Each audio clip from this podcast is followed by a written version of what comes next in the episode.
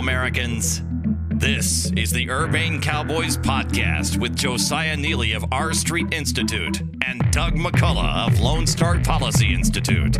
Good day. Howdy, y'all. Welcome to Urbane Cowboys podcast. I am Josiah Neeley with the R Street Institute. And I'm Doug McCullough with the Lone Star Policy Institute. If you enjoyed today's show, please subscribe on iTunes, SoundCloud, Stitcher, or Google Play. Our guest today is Sam Hammond, who tweets at Hammond Cheese, and he is the Director of Poverty and Welfare Studies at the Niskanen Center. Wanted to have you on, talk about your work for Niskanen, and then also kind of Niskanen in general. Why don't you say a, a, line or two about what is the Niskanen Center? Sure. Um, well, the Niskanen Center was born in 2015, so we're pretty young. It started out as a kind of libertarian shop, policy shop that a lot like R Street actually was uh, sort of believers in climate change and and advocates for a carbon tax. But uh, we've since you know grown way beyond that, and now the way you can think of us at the high level is we're a full stack you know policy operation. We do everything from immigration to climate to technology to my field, which is social insurance, and underneath a sort of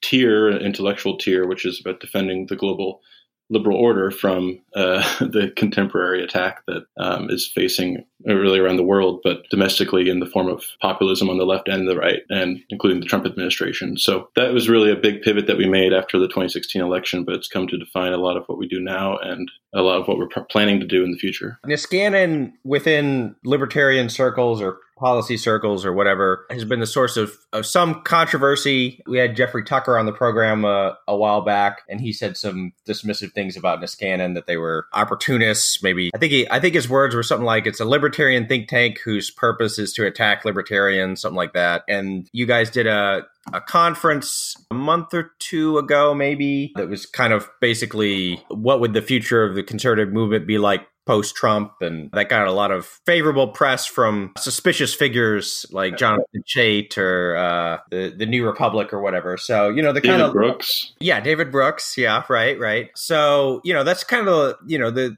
I guess the the critique of Niskanen is, you know, William Niskanen, that the center was named after, was a pretty libertarian guy. He was in the Reagan administration as an economic advisor. And now, you know, the, the critique is, well, the policy agenda that is advocated by Niskanen is basically indistinguishable from what you might get from ordinary non-Bernie type Democrats. And that you're not in any sense conservative or free market or anything like that. So, so how do you defend your, your existence? We're going to put you on trial here for a couple minutes. Sure. Uh, I guess at the beginning, like there's some narcissism narcissism of small difference, right? Um, you know, early on, and this is partly because Jerry Taylor, our president, was still reeling from you know the PTSD of living 23 years in libertarian, hardcore libertarian, you know, environmental policy and energy policy, and then moving away from that, partly also due to some of the sort of unsavory, you know, social and racial stuff that sort of brews beneath the surface, you know, antipathy to the Civil Rights Act and stuff like that. Uh, there are in some corners of libertarianism. So some of our early stuff was discussing a bigger view of liberalism, like small L liberalism, classical liberalism, and trying to gravitate away and point out the you know the seeds of some elements of bigotry and you know in, in the American libertarian movement, particularly insofar as it's still in some ways a descendant of like the old right and Southern Neo-Confederate kind of stuff. Uh, and the, oh, those criticisms are always like pretty narrowly targeted and like pretty like upfront about we're critiquing this aspect of libertarianism. But um, sometimes when you write those things, especially when you use those labels, right, people will do the like hashtag not all libertarian type thing and and take personal offense to it. When really, if you're not associated with any of that, and and you know, I've got plenty of people, plenty of friends who are like left libertarian or the Charles Koch Institute, who uh, I used to work at Mercatus, which is which is sort of a the offspring of the Kochs as well, and like those places are great. They hire IHS hires Uh, libertarian trans folks and stuff like that. Like the, the libertarian beltway movement is quite distinct from, you know, the people who go to the Libertarian Party conference every year. And so the maybe some of that initial antipathy was probably downstream of that sort of like feeling like they were being uh, lumped in. Um, but obviously, you know, until relatively recently, we all described ourselves as libertarian while making those critiques. So it was really like that aspect of, um, you know, internal reform, trying to critique the ones you know. And you know, since then, we've sort of dropped that label libertarian in part because uh, it doesn't describe all of us. Um, I think of myself as just more of like a, a liberal, small L liberal. But um, the way Brink is, Brink Lindsey, our VP of policy, has put it is you know, we're trying to make liberalism whole again, which I, I, really like that line. And some of the history there is like, you know, at the turn of the 20th century, there was this like breakup of the liberal idea into sort of two halves. There was like the high liberals who went on uh, to you know promote civil rights and uh, the sort of Rawlsian sort of welfare stuff, and then there were you know the classical liberal split that uh, retrenched you know within the within the the conservative movement uh, with you know the fusionist wing that included war hawks and and also social conservatives, and you know a lot of that is I feel like it's breaking down. And so there's aspects of what Niskanen talks about which do draw from more left ideas, but then there's also a lot of stuff that we talk about that draws from pretty far right ideas. And economic freedom is probably paramount among those. So like the way I sometimes describe myself is like I'm basically a Nozickian about economic rights, and I think you know, one of the things that contemporary Rawlsians get wrong is, you know, Rawls listed economic freedom as a kind of basic liberty. That's why I've worked on issues like, you know, being able to be paid for your organs, stuff that is otherwise kind of controversial. The big difference is that I, I don't equate social spending and taxes and transfers as like the top priority of, you know, constructing a free society. I think liberty has a lot more to do You're with opposing them. You don't, yeah. you don't, yeah, right.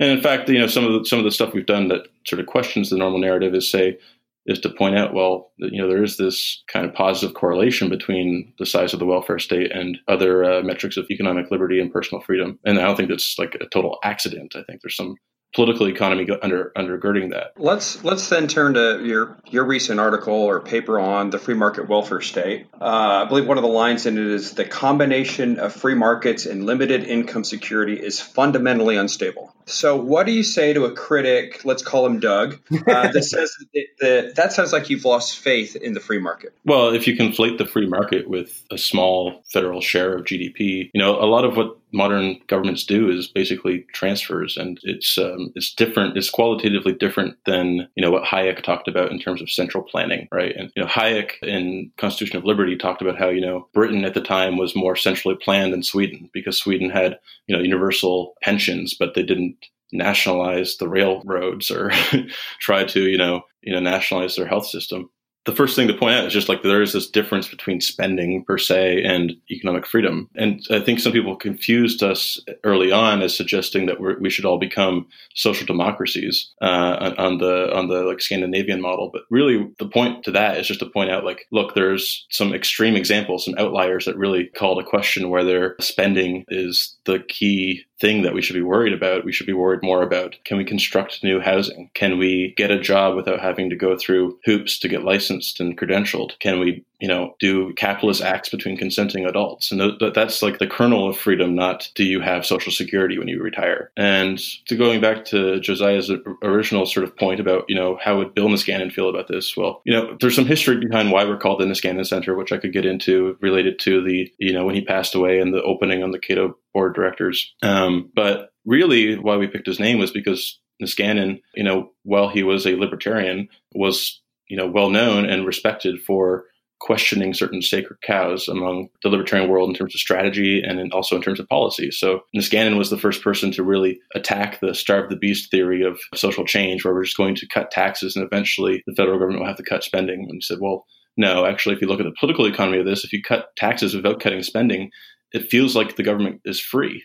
and then that increases demand for more government because because people don't aren't paying the full fare of what programs cost. You know, Niskanen also talked about you know ha- targeting nominal GDP and having more a higher inflation rate and stuff like this, which is now it's become kind of accepted wisdom. You know, you get Scott Sumner and David Beckworth at Mercatus Center talking about market monetarism and stuff like that. But not long ago, like the only acceptable line in the libertarian world in monetary policy was, you know, free banking or the gold standard, which are uh, two other examples of just absolute non-starters in the modern world. Well, there's Bitcoin now too. And then there's Bitcoin, right? So that that's a whole other can of worms. But what would be different about your your idea of the free market welfare state than the existing welfare state? Is there something different about the design of it, the sure. way the incentives work? Talk a little bit about that. Well, the thing I keep coming back to, at least in recent history, is the fact that when we liberalized trade of China, we can you know debate the estimates of the total cost, but somewhere between half a million and two million manufacturing jobs were lost. That's not inherently a bad thing. There was also a lot of jobs that were created, but in the short term, there were pockets of the United States that experienced really dramatic creative destruction, but they didn't see the creative side of it. And you know we are supposed to have some form of safety net to catch those folks provide them some economic security and potentially retrain them and get them into jobs again. But instead, Social Security disability was 30 times more responsive to the trade shock than unemployment insurance and trade adjustment assistance combined. And like that, that to me just is an indictment not of trade, foreign trade, but of our inadequate social insurance system. So there are different ways of approaching that. I would start with having more robust income security system. So if people do lose their job and there aren't employers standing ready to, to rehire them, that they don't have to, you know, feign a disability to avoid going bankrupt. There's been a, a, kind of consistent withering away of unemployment insurance trust funds at the state level because of bracket creep and some other things. But the way other countries do it, the example I point to in my papers is that the Danish model of flexicurity, where you know the, the norm is we're not going to protect your job, but we're going to protect your security, and that's really what matters in the end. And when you fail to protect people's basic economic security, they they grasp for these proxies, like they want to protect their job. When the, it's not the job that matters, it's the, their ability to put food on the table. But if you don't have that baseline level of income security, then what you get instead is demand for protectionism, demand for uh, labor regulations that make it harder to fire. And that's partly why there is this trade off between social spending and other forms of economic freedom, is because there's kind of two paths to economic security. You can either be stagnant but secure, or you can be dynamic but insured. And my fear is that for historical reasons, the US has been more paltry on the insurance side. And we've gotten away with it for long enough because we were such a big country. We were, you know, for most of the 20th century, we were 30 to 40% of world GDP. So we didn't really have like a country like China that could just have a shock of that magnitude. But, you know, the 21st century will be the story of the US becoming a small open economy relative to where it used to be. And other small open economies have larger, more comprehensive social insurance systems precisely because they're small and open. We're kind of at crossroads. We can choose to go down a path that reinforces employment support systems. Uh, I've, I've, written about this new bill uh, called the Elevate Act, which is which is a, a national subsidized employment program, or we'll we'll continue to generate demand for protectionist populist kind of politics there's also good evidence that the places that were hit by the, the China shock became much more nativist on immigration and a, and a, host of other issues. And it also predicted an increased vote, vote share for uh, Donald Trump. So the point I make in that paper is just to say, hey, there's some political economics here. Like we talk about public choice. And, you know, I, I went to George Mason. I learned all about public choice economics. Um, but public choice, if you look at it honestly, doesn't always point to the, the, conclusion of small government libertarianism. In fact, there's good reason to think that having small income supports or none at all, um, and very dynamic, open, disruptive, volatile markets is just simply a package deal that does not work. So you mentioned there's a choice between, I think you called it a more comprehensive social insurance or welfare state and some combination of stricter protectionism or labor market regulation micromanaging in the economy in that way. When you envision let's think about the comprehensive redistribution option. So what like what do you think is lacking in the United States that you think would be necessary to ward off this sort of protectionist regulatory interference? Uh, well, one difference in the U.S. and other countries, obviously, is the system of fiscal federalism. We, other countries like like Germany, we can't just copy what Germany does because Germany has a very united unified government, centralized government. So within the bounds of US federalism, you know, the first place I would look to is to start shoring up the budgets of poorer states. You know, countries like Canada or Australia have explicit systems for equalizing the fiscal capacity of their provinces. Because if, if we're committing to having a sort of level of service and public assistance across the country, um, if you're a very poor state like West Virginia, you need to have some extra money because you don't have the tax base of California or Massachusetts. And I think that would actually be like, it's kind of like coming at it from the side. But I think it is a big explanation for why some of the poorest states in the country were left sort of unawares of and didn't have the adequate social support systems to respond flexibly because they were basically cash strapped. So that's the first thing I would do. But the second thing is by comprehensive, I mean there should be low barriers to entry. So take trade adjustment assistance. It's just a totally ineffectual program. Even though I'm talking about this this topic I, for you know probably should just be abolished. Like it's it doesn't actually work.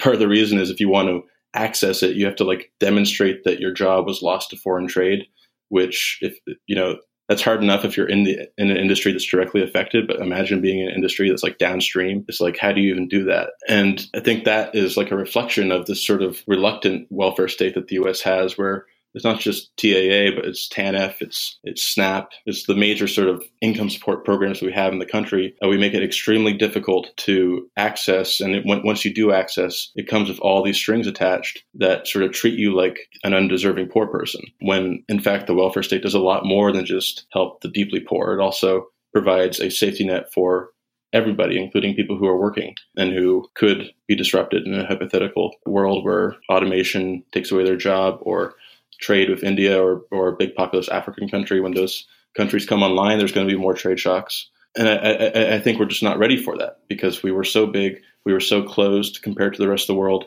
that we didn't have to think about it. And when we did think about it, we invested in these sort of piddly, after the fact, narrowly targeted, hard to access programs.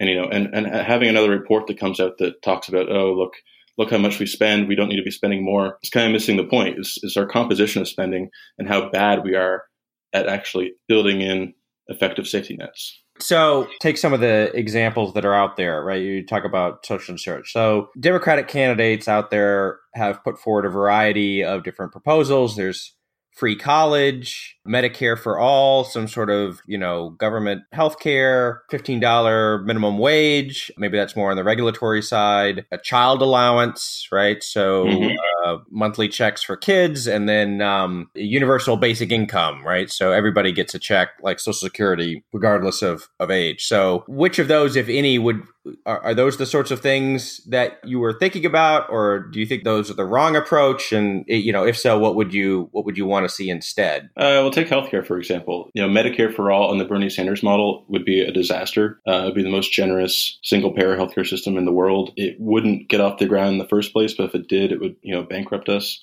So put set that aside. I do think there's a case on a, on a level of values uh, to talk about universalism in the case of healthcare and how you get there. We're really constrained by the path we've already walked down. So, you know, half of all Americans get health insurance through their employer. That is bad, both for you know economic security of, of, people who want to switch jobs, but also for the broader health of the economy. So you know we have a plan called Universal Catastrophic Coverage, which there's different uh, different ways of implementing it. But one of the goals of that plan would be to provide a baseline of insurance coverage. You can do it through a number of private or public means and begin the process of moving off of an employer-based model, which you know it's it's a, it's a really good il- uh, illustration of how our kind of like third way of dealing with welfare, where we you know we make it seem like you're getting it through the private market, but actually there's this massive tax exclusion, which which essentially amounts to a, a big subsidy to pl- private sector uh, health insurance, uh, employer-based health insurance, and then we get to pretend that oh that's just the private sector, but in the end it ends up being kind of bad for economic freedom and dynamism because it leads to job lock and all this uh, other kinds of sclerosis. Right. People are people, people are afraid to change jobs or maybe start a business because they're going to lose their health insurance. Right. So you know, on, on, on principle, I want to move away from that system and go to a more universal system. How that looks is, is probably too detailed and policy wonky to, to get into right now. But that's an example of, you know, Democrats are right on the values, but they have, for internal political reasons, just insane ideas of how to get there. And that, that to me represents an opportunity for, you know, people on the right of center to say, hey, you know, we're not opposed to this goal of universal coverage, um, but we have a better way of getting there, and that way is X, Y, Z. So that's that's like an example. Ideas like raising the minimum wage I would abolish the minimum wage. I think it's a disaster as a policy. it's regressive. It leads to higher prices for the kind of consumption that poor households use. Um, it's not effective poverty policy at all. It's a good example of what happens when you of the kind of like more regulatory approaches people take when we remove spending from the table. It's like if we're not going to spend more money to increase the earned income tax credit or something like that, then we'll do these other things that are mandates um, and appear costless because they're not they're off budget. And then the, the other one you mentioned, the child allowance, which you know not, not only am I for that, but I'm kind of uh, me and a few other folks are one of the reasons why it, Sherrod Brown and Michael Bennet even have a, a child allowance bill. I think it's a great idea, in part because child poverty is much higher in the U.S. compared to other even Anglo Saxon countries, and the main reason is because we spend much less on child benefits. Well, and you uh, you recently reviewed Oren Cass's new book, The uh, Once and Future Worker. He's another recent uh, guest on our podcast. Tell us a little bit about uh, your thoughts on his book and his approach, and how well it would fit in with uh, what your idea of the free market welfare state. Uh, Oren's book is interesting. So I, I agree with you know a lot of Oren's diagnosis and much less on his prescriptions. So I found Oren's book kind of fascinating because it, it at one point it sort of feels like a conventional conservative book talking about the value of work and, and the dignity of work. Uh, but like beneath the surface is like this searing critique of global capitalism. and it was, it was, I kind of thought it was kind of a, a more polite version of uh, Tucker Carlson's recent diatribe. Well, but you're pro Tucker Carlson, aren't you? Aren't you, Sam? This is, well, this is weird about this. yeah, I'm pro the diagnosis, so I, like I'm actually just finishing up a piece uh, responding to to Scott Lincicome's 5,500 word rebuttal to my Tucker piece. But you know, part of the issue there is there's a sense of we can't talk about the cost of trade and globalization. You know, we, we can't talk as as if like trade of China hurt anybody because if we do, we're just going to provide ammunition to the barbarians. And so we just have to be kind of idealistic about it and we have to, you know, keep our eye on the net net benefits of trade uh, because they are large. They're just very diffuse.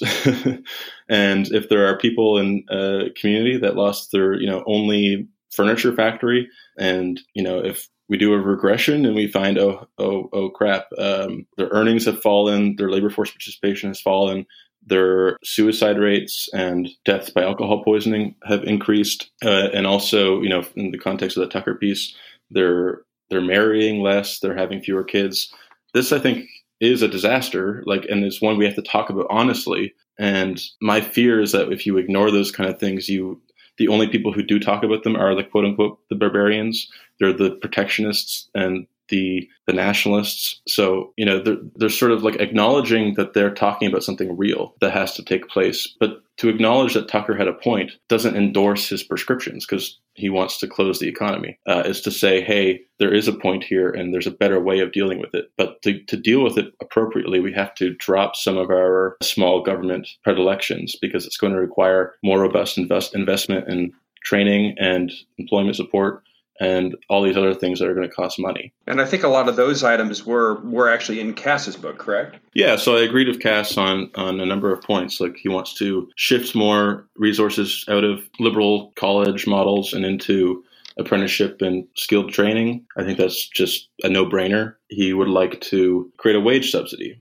Now, I critique it a little bit as inconsistent in my review, but like there, there's a lot of merit to the idea of what I prefer, which are employment subsidies, which are more on the demand side. You pay employers to hire hard to employ groups. And you can do that in a totally decentralized way, in a way that pulls people into training on the job, uh, because turns out that college based training programs, the kind that TAA funds, are really ineffective and just a waste of money. So I think that's the, the kind of Cass got the right diagnosis in the right realm of the kind of policies we need to be thinking about. There's some other parts of his book that I just reject, which are like, uh, we should be really aggressive in the trade war with China, or, uh, you know, we should. Uh, he puts a lot of emphasis on, on, environmental policy, which to me is looking in the rearview mirror. I, I totally would agree with him that a lot of stringent environmental policy has probably uh, harm the ability for the industrial economy to be as energy intensive as it, as it, could be. But I think for ideological reasons, he's unwilling to think about you know the way renewable energy is going to basically make a lot of this debate obsolete. Let me just ask about the funding side of this because taxes are the kind of the flip side of the spending equation. So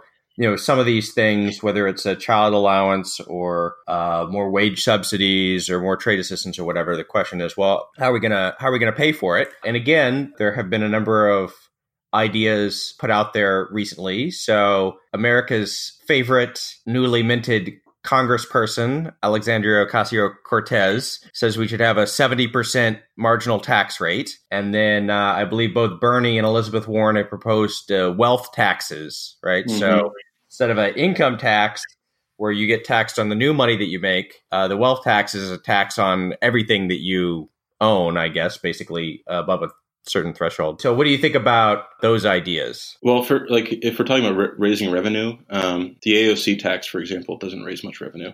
It, to me, the bigger issue is not the wonky what will these marginal rates raise. Uh, my problem with those proposals is they're they're really symbolic of this like left populist sort of hatred of the rich.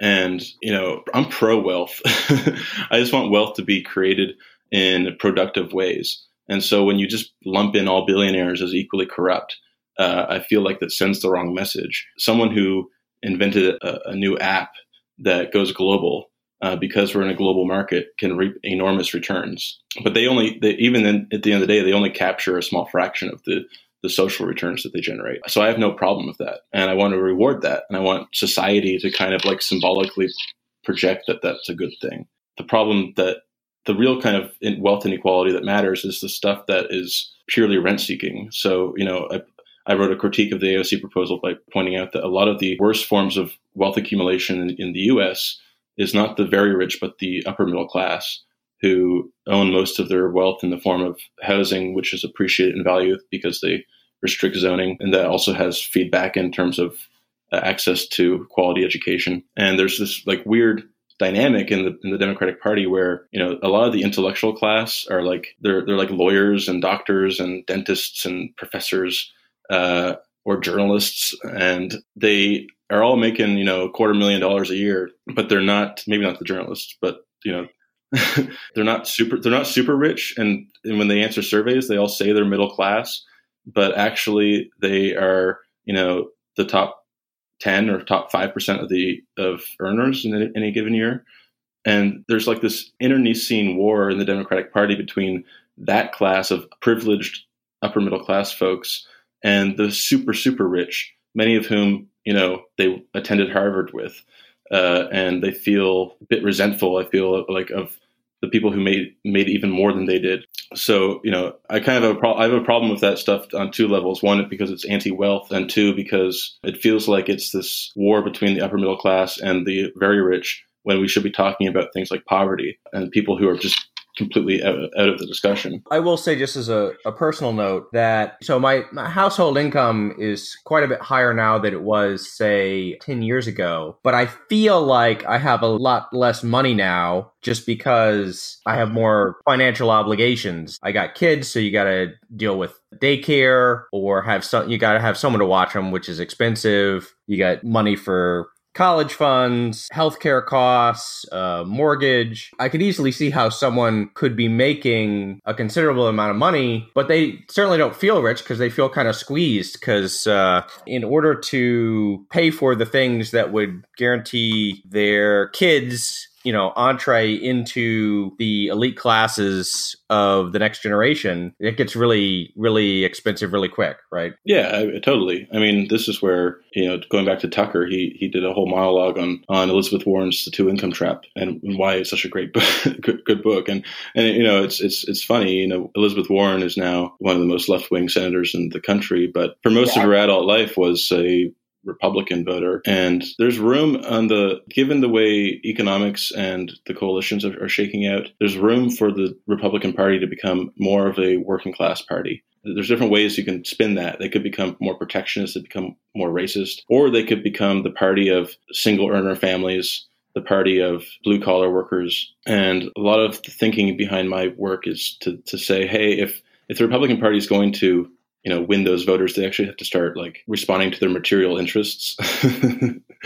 And the democratic party meanwhile has become this party of the educated. And yes they feel sort of cost constrained but the kind of proposals they come out with like free college the people who would mainly benefit from that are upper middle class folks who didn't qualify for financial aid. And universal pre-k is essentially just nationalizing a city level benefit which cities provide in part because yuppies in the city treat it like a giant condo association and that's like one of the amenities they demand. Even even though you know like in DC where we have universal pre-K the cost per enrollee is about $17,000 if you're a minimum wage worker or any kind of working class person in DC with kids, you'd probably be a lot better off getting seventeen thousand dollars than than sending your, your kid to pre-K. So you you mentioned coalition. So I've got a final question that I'd like to ask. I think it's uh, Kristen Soltis Anderson has been writing a little bit about polling and how there doesn't seem to be much of a identifiable constituency of centrists that are economically conservative but socially liberal. And how does that line up with where the Niskanen Center seems to be headed? Is there already an identifiable constituency there? Is that an area that needs to be built? Does that constituency need to be built? Talk about that a little bit.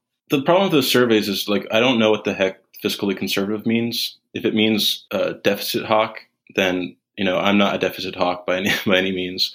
So like there's some sort of ambiguity about what fiscal conservatism even is this is something that you know as a libertarian or former libertarian like uh, libertarians have always been you know struggling with you know we're supposed to have a libertarian moment but really the populace the coalition is just not there. But yet a lot of libertarian policy gets enacted and a lot a lot of uh, socially progressive policy gets enacted. So what, what what's kind of going on? And my feeling is is that you know the kind of vision I have for a, a, what I call like a free market welfare state, where you have very deregulated markets, but also a lot of social insurance that keeps the gains positive sum for everybody. Like historically, those have arisen not because there's like this big coalition that demands it, but because there are competing coalitions that basically strike bargains together. Mm-hmm. Um, and you end up with regimes that are kind of like on the, the liminal space between two different worldviews. You know, you, you see this in explicitly in, in Denmark, which I talked about earlier. Their, their flexicurity model like came from negotiations like almost literally between labor and capital, where capital wanted the ability to hire and fire real easily, and labor labor wanted some economic security, and the bargain they struck was the system that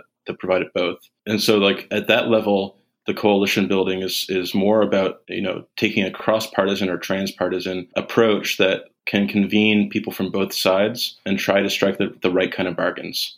And that's sort of the idea behind, you know, what we call like bold moderation. We're not trying to be like the Howard Schultz kind of centrists that just uh, take the average of two worldviews. We're, we actually borrow from the left and we borrow from the right the best ideas that we see on both sides, and we try to find ways of pairing them in ways that sort of follow a, a bargaining line, a contract curve, where there's actually some equilibrium, rather than both sides polarizing into their corners and demanding like a revolution. Um, so, you know, that's my general take. We wrote a paper called "The Center Can Hold," but we're not really like centrist in that sense. Like we're kind of like a more of a mosaic than than, uh, than a melting pot, right? I laugh just because uh, I know Sam that you're originally from Canada, where the word mosaic has a special significance. Yeah, we could talk about immigration policy. If people want to find out more about this, where can they go? What's the website? Uh, NiskanenCenter.org, or you can follow me on Twitter, Ham and Cheese. Been on Twitter since 2007. That's how I got that lovely username. All right. Well, thank you very much for joining us today. Yeah, thank you, Josiah and Doug.